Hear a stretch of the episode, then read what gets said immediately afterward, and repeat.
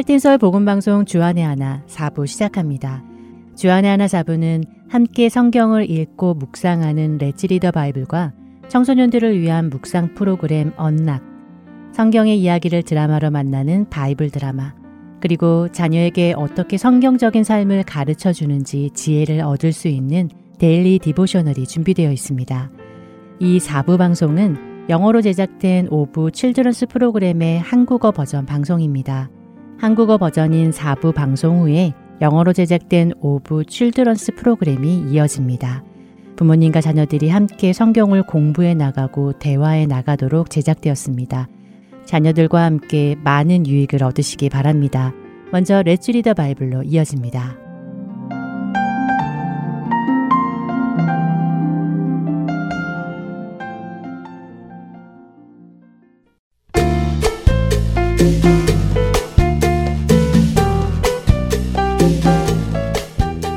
애청자 여러분 안녕하세요. Let's Read the Bible 진행의 박상준입니다. 오늘은 예수님께서 일곱 교회에게 보내신 편지 중 여섯 번째 교회인 빌라델비아 교회에 보내시는 편지를 보도록 하겠습니다. 빌라델비아 교회에 편지하시는 예수님은 스스로를 거룩하고 진실하사 다윗의 열쇠를 가지신 이라고 표현하십니다. 거룩하고 진실하다는 표현은 하나님께만 쓰이는 표현입니다. 거룩하고 진실하신 분은 하나님 외에는 계시지 않지요. 결국 예수님은 스스로가 하나님이심을 밝히시는 것인데요. 그런데 이분이 다윗의 열쇠를 가지고 계시다고 하십니다. 다윗의 열쇠란 무슨 뜻일까요? 구약의 이사여서 22장 20절에서 22절에 이 다윗의 집의 열쇠 이야기가 나옵니다. 함께 읽어볼까요? 그날에 내가 힐기야의 아들 내 종 엘리야김을 불러 내 옷을 그에게 입히며 내 띠를 그에게 띄워 힘있게 하고 내 정권을 그의 손에 맡기리니 그가 예루살렘 주민과 유다의 집의 아버지가 될 것이며 내가 또 다윗의 집의 열쇠를 그의 어깨에 두리니 그가 열면 닫을 자가 없겠고 닫으면 열 자가 없으리라. 여기 이사여서에 나오는 엘리야김은 남유다의 왕 히스기야의 국내 대신입니다. 이 엘리야김 이전에는 샘나라는 사람이 국내 대신이었는데 샘나는 하나님의 마음에 합하지 않았기에 하나님께서는 샘나를 내리시고 엘리야김을 국내 대신으로 세우셨습니다. 국내 대신은 왕의 가장 가까이에서 왕을 도와 모든 것을 다스리는 사람입니다. 만일 어떤 사람이 왕을 만나고 싶다면 그 사람은 왕보다 먼저 국내 대신을 만나 허락을 받아야 했습니다. 국내 대신이 허락을 하면 왕을 만날 수 있고 국내 대신이 허락하지 않으면 왕을 만날 수 없습니다. 바로 이런 권세를 다윗의 열쇠라고 표현합니다. 왕을 만나러 갈 수 있도록 문을 열어주는 권세가 다윗의 열쇠이지요. 예수님은 왕을 만나러 가는 열쇠를 쥐고 계신 분이라는 말씀입니다. 다시 말해 사람이 하나님 앞에 갈 수 있는 방법은 오직 예수 그리스도를 통해서만 가능하다는 말씀이지요. 빌라델피아 교회는 작은 교회였습니다. 성도들이 많지 않았지요. 그래서 그들은 별로 힘이 없는 것 같았습니다. 그러나 예수님은 그런 그들에게 약속하시는 것입니다. 너희가 적은 숫자라고 해서 연약하여 구원에 이르지 못하는 것이 아니다. 너희로 하나님께 갈 수 있게 하는 것은 너희의 힘이 아니라 바로 나 예수 그리스도를 통해서이다. 내가 너희를 위해 문을 열어 주리니 어느 누구도 그 문을 막을 수 없다. 그러니 내 말씀을 믿고 의지하고 끝까지 견디어내라. 라고 빌라델비아 성도들에게 말씀하시고 계시죠. 세상 속에서 그리스도인들의 위치는 점점 작아져 갑니다. 크리스천의 숫자가 날로 줄어들고 있지요. 많은 사람들이 그리스도인들을 조롱합니다. 그러나 우리가 연약하고 힘이 없고 조롱받는다고 해서 우리의 구원이 흔들리지 않습니다. 예수님의 말씀에 순정하며 사는 우리들에게 예수님께서 누구도 막을 수 없는 문을 열어주셨기 때문입니다. 예수님을 만나는 날까지 흔들리지 않는 믿음으로 예수님이 열어놓으신 그 문을 통과하여 하나님께로 가는 우리가 되기를 바랍니다. Let's read the Bible 요한계시록 3장 7절에서 13절까지의 말씀을 읽고 마치겠습니다. 빌라델비아 교회의 사자에게 편지하라. 거룩하고 진실하사 다윗의 열쇠를 가지신 이곧 열면 닫을 사람이 없고 닫으면 열 사람이 없는 그가 이르시되 볼지어다 내가 내 앞에 열린 문을 두었으되 등이 닫을 사람이 없으리라. 내가 내 행위를 아노니 내가 작은 능력을 가지고서도 내 말을 지키며 내 이름을 배반하지 아니하였도다. 보라, 사탄의 회당 곧 자칭 유대인이라 하나 그렇지 아니하고 거짓말하는 자들 중에서 며칠 내게 주어 그들로 와서 내 발 앞에 절하게 하고 내가 너를 사랑하는 줄을 알게 하리라. 내가 나의 인내의 말씀을 지켰은즉 내가 또한 너를 지켜 시험의 때를 면하게 하리니 이는 장차 온 세상에 임하여 땅에 거하는 자들을 시험할 때라. 내가 속히 오리니 내가 가진 것을 굳게 잡아 아무도 내 멸류관을 빼앗지 못하게 하라. 이기는 자는 내 하나님 성전의 기둥이 되게 하리니 그가 결코 다시 나가지 아니하리라. 내가 하나님의 이름과 하나님의 성, 곧 하늘에서 내 하나님께로부터 내려오는 새 예루살렘의 이름과 나의 새 이름을 그의 위에 기록하리라. 귀 있는 자는 성령이 교회들에게 하시는 말씀을 들을지어다. Let's read the Bible. 요한계시록 3장 7절에서 13절까지의 말씀을 읽었습니다. 기도하겠습니다. 하나님 아버지, 우리의 연약함을 보지 않고 우리를 택하여 이끄시는 예수님을 바라보며 하나님께로 나아가는 저희가 되게 하여 주세요. 예수님의 이름으로 기도드립니다. 아멘.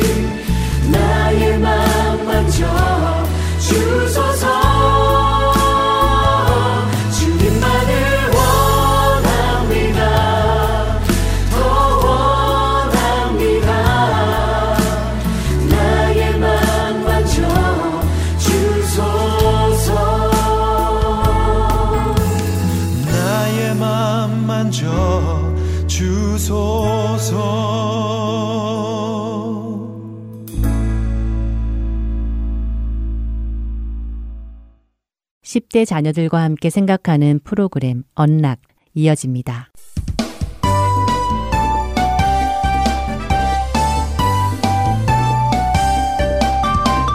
애청자 여러분 안녕하세요. 언락 진행의 이세진입니다. 오늘 함께 나눌 언락 첫 에피소드는 No longer ashamed.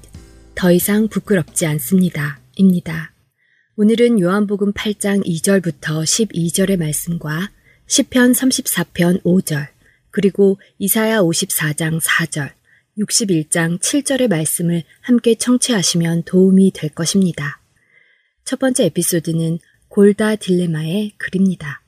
저에게는 너무 부끄러워서 아무와도 어울리거나 이야기하고 싶지 않은 때가 있었습니다.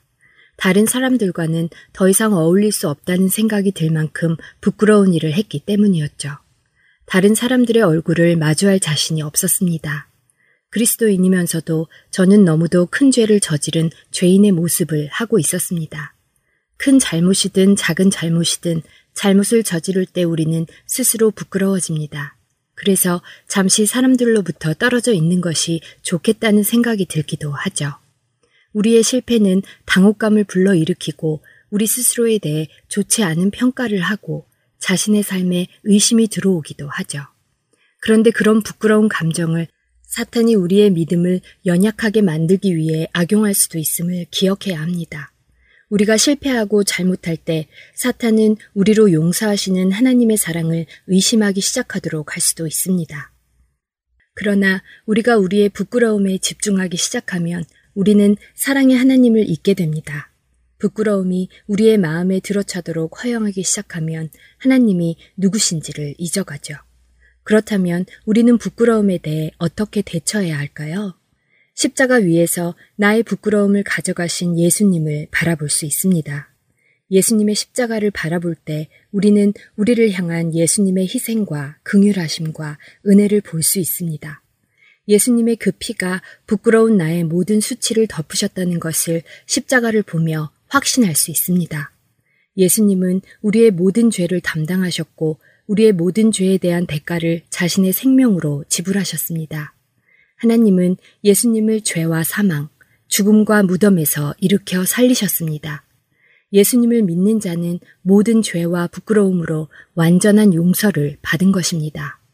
하나님은 우리가 수치와 부끄러움 속에 살기를 원하지 않으십니다. 그분은 우리를 자유롭게 하시기 위해 그 아들을 보내셨고 그분은 영원히 함께 살도록 우리를 초대하십니다. 그분이 우리를 부끄러움에서 해방시켜 주셨기 때문에 우리는 믿음으로 그분께 나아갈 수 있습니다. 우리는 우리의 수치를 완전히 없애주신 주님의 이름을 지닌 하나님의 자녀입니다. 자녀들과 함께 죄를 지을 때 어떤 마음이 드는지, 그 죄책감과 부끄러움과 수치를 어떻게 해결받을 수 있는지 나누어 보세요. 물론 예수님의 용서가 우리로 죄를 더 짓도록 하는 동기가 되어서는 안 될 것입니다. 하지만 자신의 죄를 미워하고 힘들어하는 사람에게 예수님의 용서는 우리를 자유하게 하심을 자녀들과 나누어 보세요. 그들이 주를 악망하고 광채를 내었으니 그들의 얼굴은 부끄럽지 아니하리로다. 10편 34편 5절의 말씀입니다. 언락 첫 번째 에피소드 마칩니다. 찬양 후에 두 번째 에피소드로 이어집니다.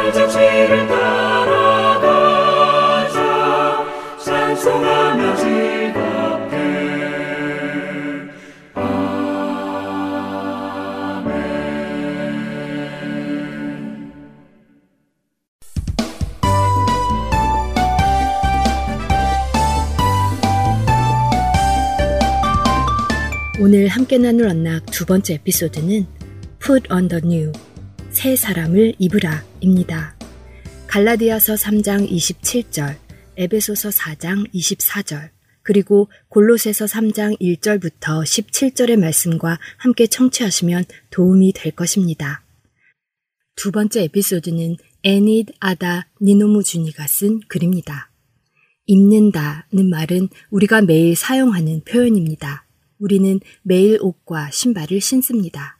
매일같이 우리가 우리 몸에 옷을 입고 신을 신는 것처럼 매일같이 영적인 옷도 입어야 합니다. 우리가 육신의 옷을 입는 것처럼 우리는 영적인 옷도 입어야 합니다. 에베소서 4장 24절에서 우리는 그리스도 안에서 새 사람을 입어야 하는 것을 배웁니다. 골로새서 3장에서는 예수님의 모습을 닮은 새 사람을 입어야 함을 배우죠. 우리가 입은 새 사람의 새로운 성품은 하나님의 거룩한 성품을 닮았기 때문에 하나님을 거스르는 것과 이웃에게 해를 끼치는 것은 무엇이든 다 거절하게 됩니다. 예를 들어 골로새서 3장 9절에서 11절에서는 서로 거짓말하지 말라고 하십니다. 우리에게 주어진 새로운 성품은 창조주의 형상을 따라 지식이 새롭게 되는데 창조주이신 하나님은 거짓말을 하지 않으시는 분이기 때문에 그분의 형상을 따르는 우리 역시 거짓말을 하지 않게 되는 것입니다. 하나님은 거룩함과 의로움으로 우리를 옷 입히십니다. 우리는 그리스도인이 되자마자 새로운 옷을 받습니다. 새로운 성품을 입으려면 옛 성품은 벗어버려야 합니다. 그리스도 안에서 우리는 성령님과 함께하므로 성령님은 우리의 말, 생각, 행동에서 거룩함과 의로움 가운데 살도록 우리를 인도하십니다. 하나님은 우리가 새로운 성품을 입고 예수님의 형상을 닮아가는 모든 과정 속에서 우리와 함께 걸으시며 은혜를 베푸십니다. 자녀들과 함께 골로새서 3장 1절에서 17절을 읽으시며 우리의 새로운 성품은 어떤 것인지 나누어 보시기 바랍니다. 누구든지 그리스도와 합하기 위하여 세례를 받은 자는 그리스도로 옷 입었느니라. 갈라디아서 3장 27절의 말씀입니다. 이번 주 언락 마치겠습니다.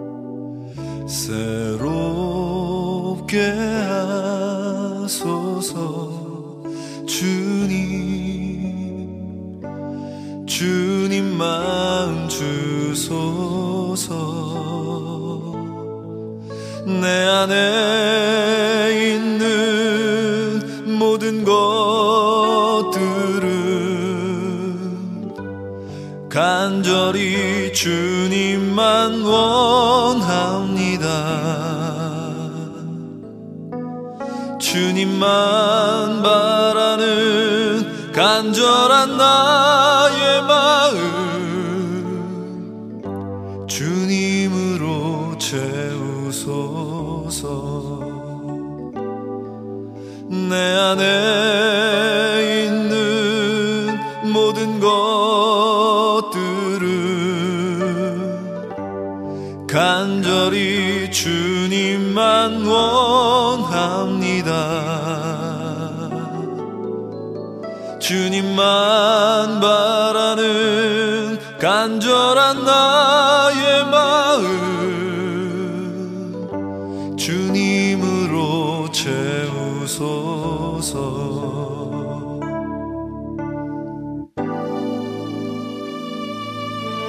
새롭게 하소서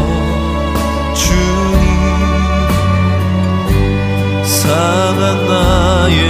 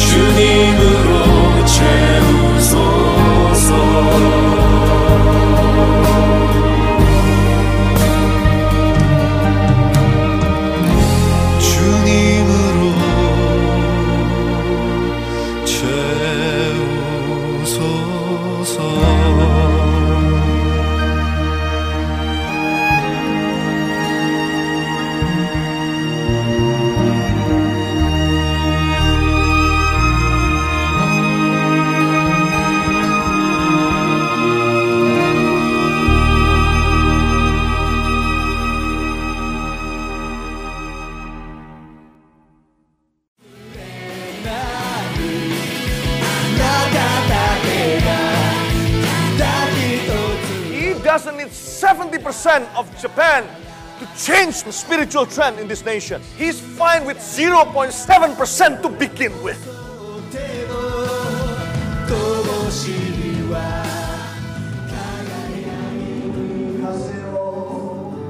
하나님을 향해 부르짖는 일본인들의 간절한 마음이 들리십니까?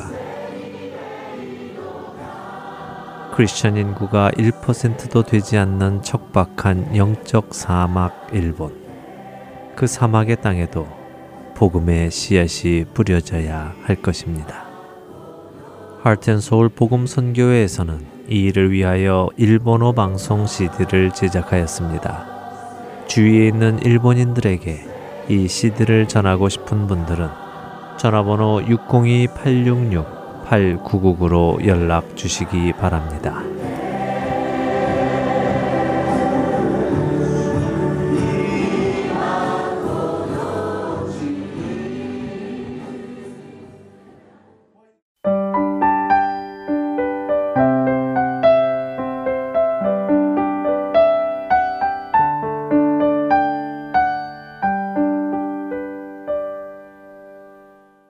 바이블 드라마로 이어집니다.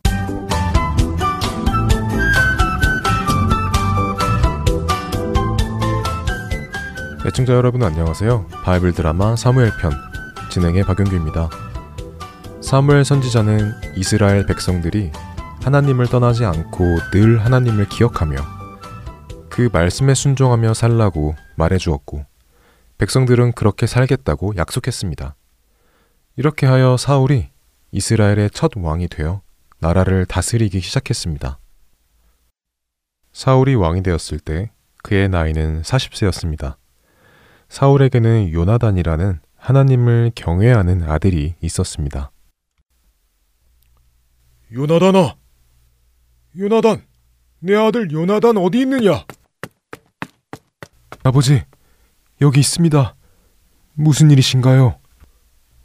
요나단아, 내가 왕이 되었으니 이제 군대를 좀 만들어야겠구나. 이스라엘 백성들 중에 싸움을 잘할 것 같은 사람들을 모아서 군대를 만들자꾸나. 네, 알겠습니다. 아버지, 하지만 전쟁은 싸움을 잘할 것 같은 사람들을 모아서 하는 것이 아니라 하나님께서 하시는 것 아닌가요? 그렇다면 믿음이 좋은 사람들을 선택해야 할 것 같습니다. 어, 어, 그, 그, 그래. 내 말이 그 말이다. 이렇게 하여 사울의 명령으로 이스라엘 백성들 중 군인이 되고자 하는 사람들을 모았습니다. 수천 명의 사람들이 이스라엘의 군인이 되겠다고 모였죠. 사울은 이 중에 싸움을 잘할 것 같은 사람 2천 명을 뽑아 자신 곁에서 섬기는 군인이 되도록 했습니다. 그리고 요나단에게도 따로 군사를 뽑도록 했지요. 요나단은 신실한 사람들 천명을 뽑아 자신과 함께 했습니다. 자, 자. 이렇게 군사도 다 뽑았으니 나머지 사람들은 다 집으로 돌려보내고 요나단아, 너는 너의 군사대를 데리고 베냐민 지파 땅으로 가서 나라를 지키도록 해라. 요나단은 자신의 군사를 이끌고 베냐민 지파의 땅 중 기브아라는 곳으로 갔습니다. 그런데 그 근처 개바라는 곳에 이스라엘의 원수 블레셋의 수비대가 주둔하고 있었습니다. 요나단은 이스라엘의 영토에 들어와 있는 블레셋이 마음에 들지 않았죠. 이 땅은 우리 하나님께서 우리 이스라엘에게 주신 땅인데 감히 저 블레셋 사람들이 이 거룩한 땅에 저렇게 들어와서 우리를 능욕하고 있으니 도저히 봐줄 수가 없구나. 하나님께서는 우리 백성에게 이 거룩한 땅에 들어와서 이 땅을 더럽히는 모든 민족을 내쫓으라 하셨으니 내 오늘 저들을 내쫓도록 해야겠구나. 이렇게 하여 요나단은 자신의 군사를 이끌고 개바에 있는 블레셋 수비대를 공격합니다. 여호와 하나님의 이름으로 저들을 심판하라. 이렇게 하여 블레셋을 향한 이스라엘의 전쟁이 시작되었습니다. 이 소식은 급히 블레셋 깊숙이 있는 블레셋의 방백들에게도 알려졌지요. 뭐라고? 이스라엘이 우리를 공격해? 그게 무슨 말도 안 되는 소리냐? 저, 저, 정말입니다요. 개바에 있던 우리 수비대가 이스라엘의 갑작스러운 공격으로 전멸을 당했습니다요. 아니, 이것들이 정신이 나갔나? 그 허약한 놈들이 무얼 믿고 우리를 공격하는 것이냐? 삼손이 죽은 지가 언제인데 삼손 같은 힘 있는 사람이 또 나온 것도 아닐 테고. 안 되겠구나. 이놈들. 아주 본때를 보여줘야겠구나. 어서 군대를 정비하여 이스라엘로 가라. 네. 블레셋은 급히 군대를 정비했습니다. 당시에 보기도 힘든 전차를 3만 대를 준비했고 말을 타고 싸우는 군인 6천 명 그리고 바다의 모래같이 많은 병사들을 이끌고 블레셋은 이스라엘로 향했습니다. 한편 요나단이 블레셋의 수비대를 쳤고 그 소식을 들은 블레셋이 이스라엘을 향해 전쟁을 하러 온다는 소식이 사울 왕에게도 들렸습니다. 뭐라고? 블레셋이 공격을 하러 온다고? 아이, 이 녀석, 요나단. 왜 쓸데없는 짓을 해가지고. 에이, 안 되겠다. 어서 나팔을 불어 이스라엘 백성들을 모아 전쟁을 준비하라.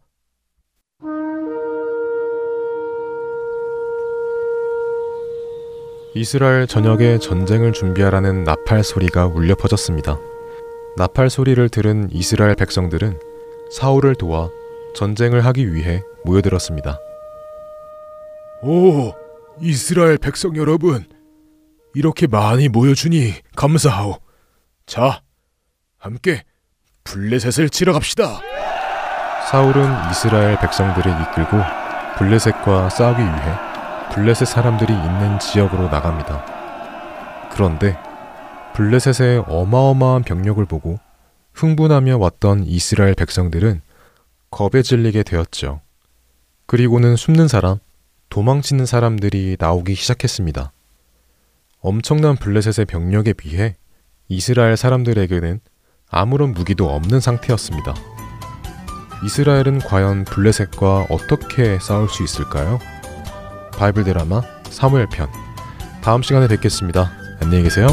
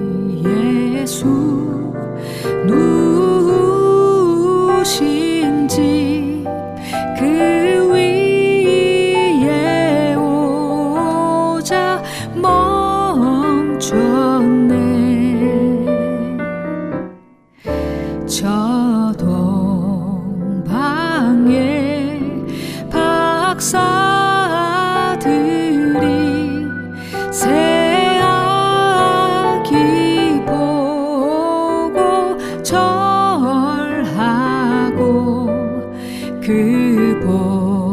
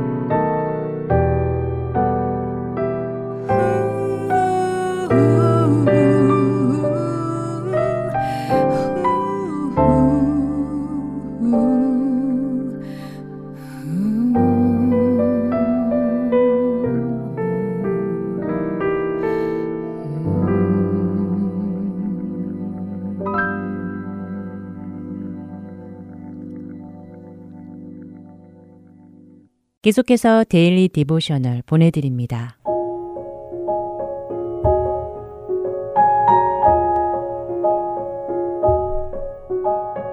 애청자 여러분 안녕하세요. Daily Devotional 진행의 최소영입니다. 우리 자녀들은 어렵고 힘든 상황 가운데 있을 때 어떻게 하나요? 소망의 하나님을 믿으며 넘치는 소망 가운데 거하고 있는지요? 오늘은 이것에 대해 나누어 보고 함께 말씀을 묵상하는 시간 되시길 바랍니다. 오늘 데일리 디보셔널의 제목은 Living Hope, 산소망입니다. 마시코는 건너편에 있는 정원을 향해 열심히 달리고 있었습니다. 따뜻하고 평온한 햇빛을 받으며 뛰던 마시코는 길 건너 갈대숲 뒤에 있는 영양 한 마리를 보았지요. 이곳 우간다에서 쉽게 볼 수 있는 영양은 멋진 자태를 뽐내며 느긋하게 걷고 있었습니다. 정원에 도착하여 엄마에게 드릴 바나나와 잭프루트를 몇 개 모은 후 마시코는 다시 오던 길로 되돌아가고 있었지요. 그러던 중 길을 걷던 마시코는 피할 틈도 없이 순식간에 달려오던 오토바이에 부딪히고 말았습니다. 오토바이에 타고 있던 남자는 마시코의 상태를 살피고 병원에 데려갔지요. 그 후 몇 주가 지났지만 마시코는 여전히 병원에 입원해 있었습니다. 다리의 뼈가 몇 조각이 난 채 부러져서 다 회복되기까지 오랜 시간이 걸릴 것이라고 의사 선생님이 말씀해 주셨지요. 밤이 되어 동생들을 돌보기 위해 엄마가 집에 가신 사이 간호사 아피아는 마시코의 상태를 체크하기 위해 병실에 들어왔습니다. 평소 마시코의 밝은 모습에 감동을 받은 아피아는 이렇게 아프고 힘든 가운데 어떻게 항상 웃음을 잃지 않고 친절할 수 있는지 놀랍다고 마시코에게 말하였지요. 큰 사고를 당하고 오랫동안 병원 침대에 누워있는 상황에서도 마시코의 모습에서는 기쁨과 소망이 느껴지기까지 한다는 것입니다. 아피아의 말에 마시코는 웃으며 자신의 이름의 뜻이 바로 소망이라고 말하였지요. 그러면서 마시코는 자신은 예수님 때문에 소망이 있다고 하며 오늘 아침에 읽은 성경 구절을 읽어주겠다고 합니다. 베개 밑에서 성경책을 꺼낸 마시코는 아피아에게 그 구절을 읽어주었지요. 소망의 하나님이 모든 기쁨과 평강을 믿음 안에서 너희에게 충만하게 하사 성령의 능력으로 소망이 넘치게 하시기를 원하노라. 마시코는 하나님만이 자신에게 소망을 주시는 분이시라고 하며 어떤 상황에서도 하나님을 믿고 신뢰할 수 있다고 말합니다. 왜냐하면 하나님은 우리에게 영원한 생명을 주기 위해 십자가에서 우리 대신 죽으신 예수님을 보내주셨기 때문이라는 것이지요. 자신에게 일어나는 모든 일들을 하나님은 다 아시고 감찰하신다는 것입니다. 그렇기에 마시코가 이 병원에 있는 것도 분명 하나님의 선하신 뜻과 목적이 있으리라는 것이지요. 자신은 아직 그것이 무엇인지 알 수 없을지라도 하나님은 함께 하시며 평안과 소망을 주신다는 것입니다. 마시코의 말에 아피아는 하나님과 소망에 대해 더 알려달라고 말하며 오늘 이야기는 마칩니다. 자신이나 혹은 사랑하는 사람들에게 힘들고 어려운 일이 있지는 않는지 자녀들과 이야기해 보시기 바랍니다. 요한복음 16장 33절에서 예수님은 세상에서는 너희가 환란을 당할 것이라고 말씀하셨지요. 하지만 예수님을 믿는다면 우리는 혼자가 아닙니다. 하나님께서는 성령의 능력을 통해 우리에게 평안과 소망을 주십니다. 예수님께서 우리에게 영원한 생명을 약속하셨고 환란을 통해 우리가 더욱 예수님과 닮아가게 된다는 것을 자녀들에게 가르쳐 주세요. 오늘 함께 묵상할 말씀은 로마서 15장 13절. 소망의 하나님이 모든 기쁨과 평강을 믿음 안에서 너희에게 충만하게 하사 성령의 능력으로 소망이 넘치게 하시기를 원하노라 입니다. 예수님 안에서 튼튼하고 견고한 소망을 가지고 하나님께 나아가는 우리 자녀들 되게 소망하며 오늘 데일리 디보셔널 마칩니다. 안녕히 계세요.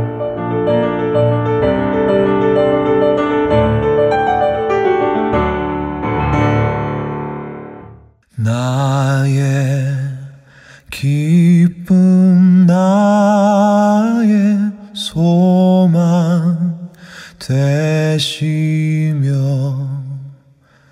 나의 생명이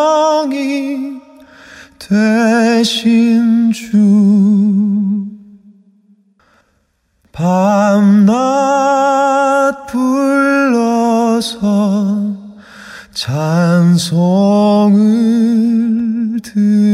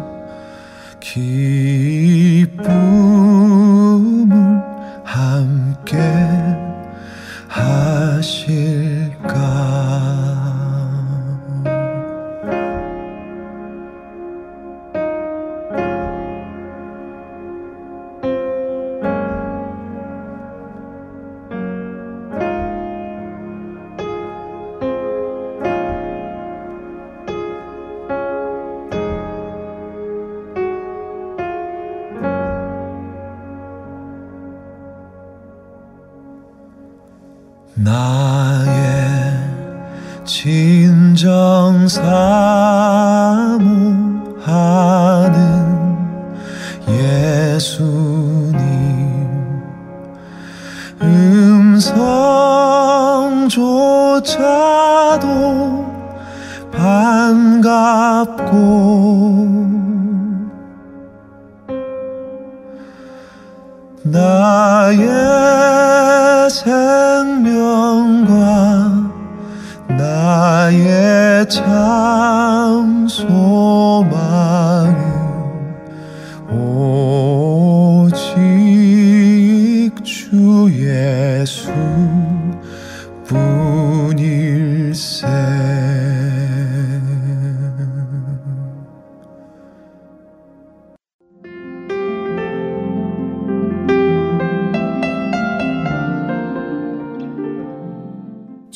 사부 준비된 순서는 여기까지입니다. 청취해주신 여러분들께 감사드립니다. 다음 주에 다시 뵙겠습니다. 안녕히 계세요.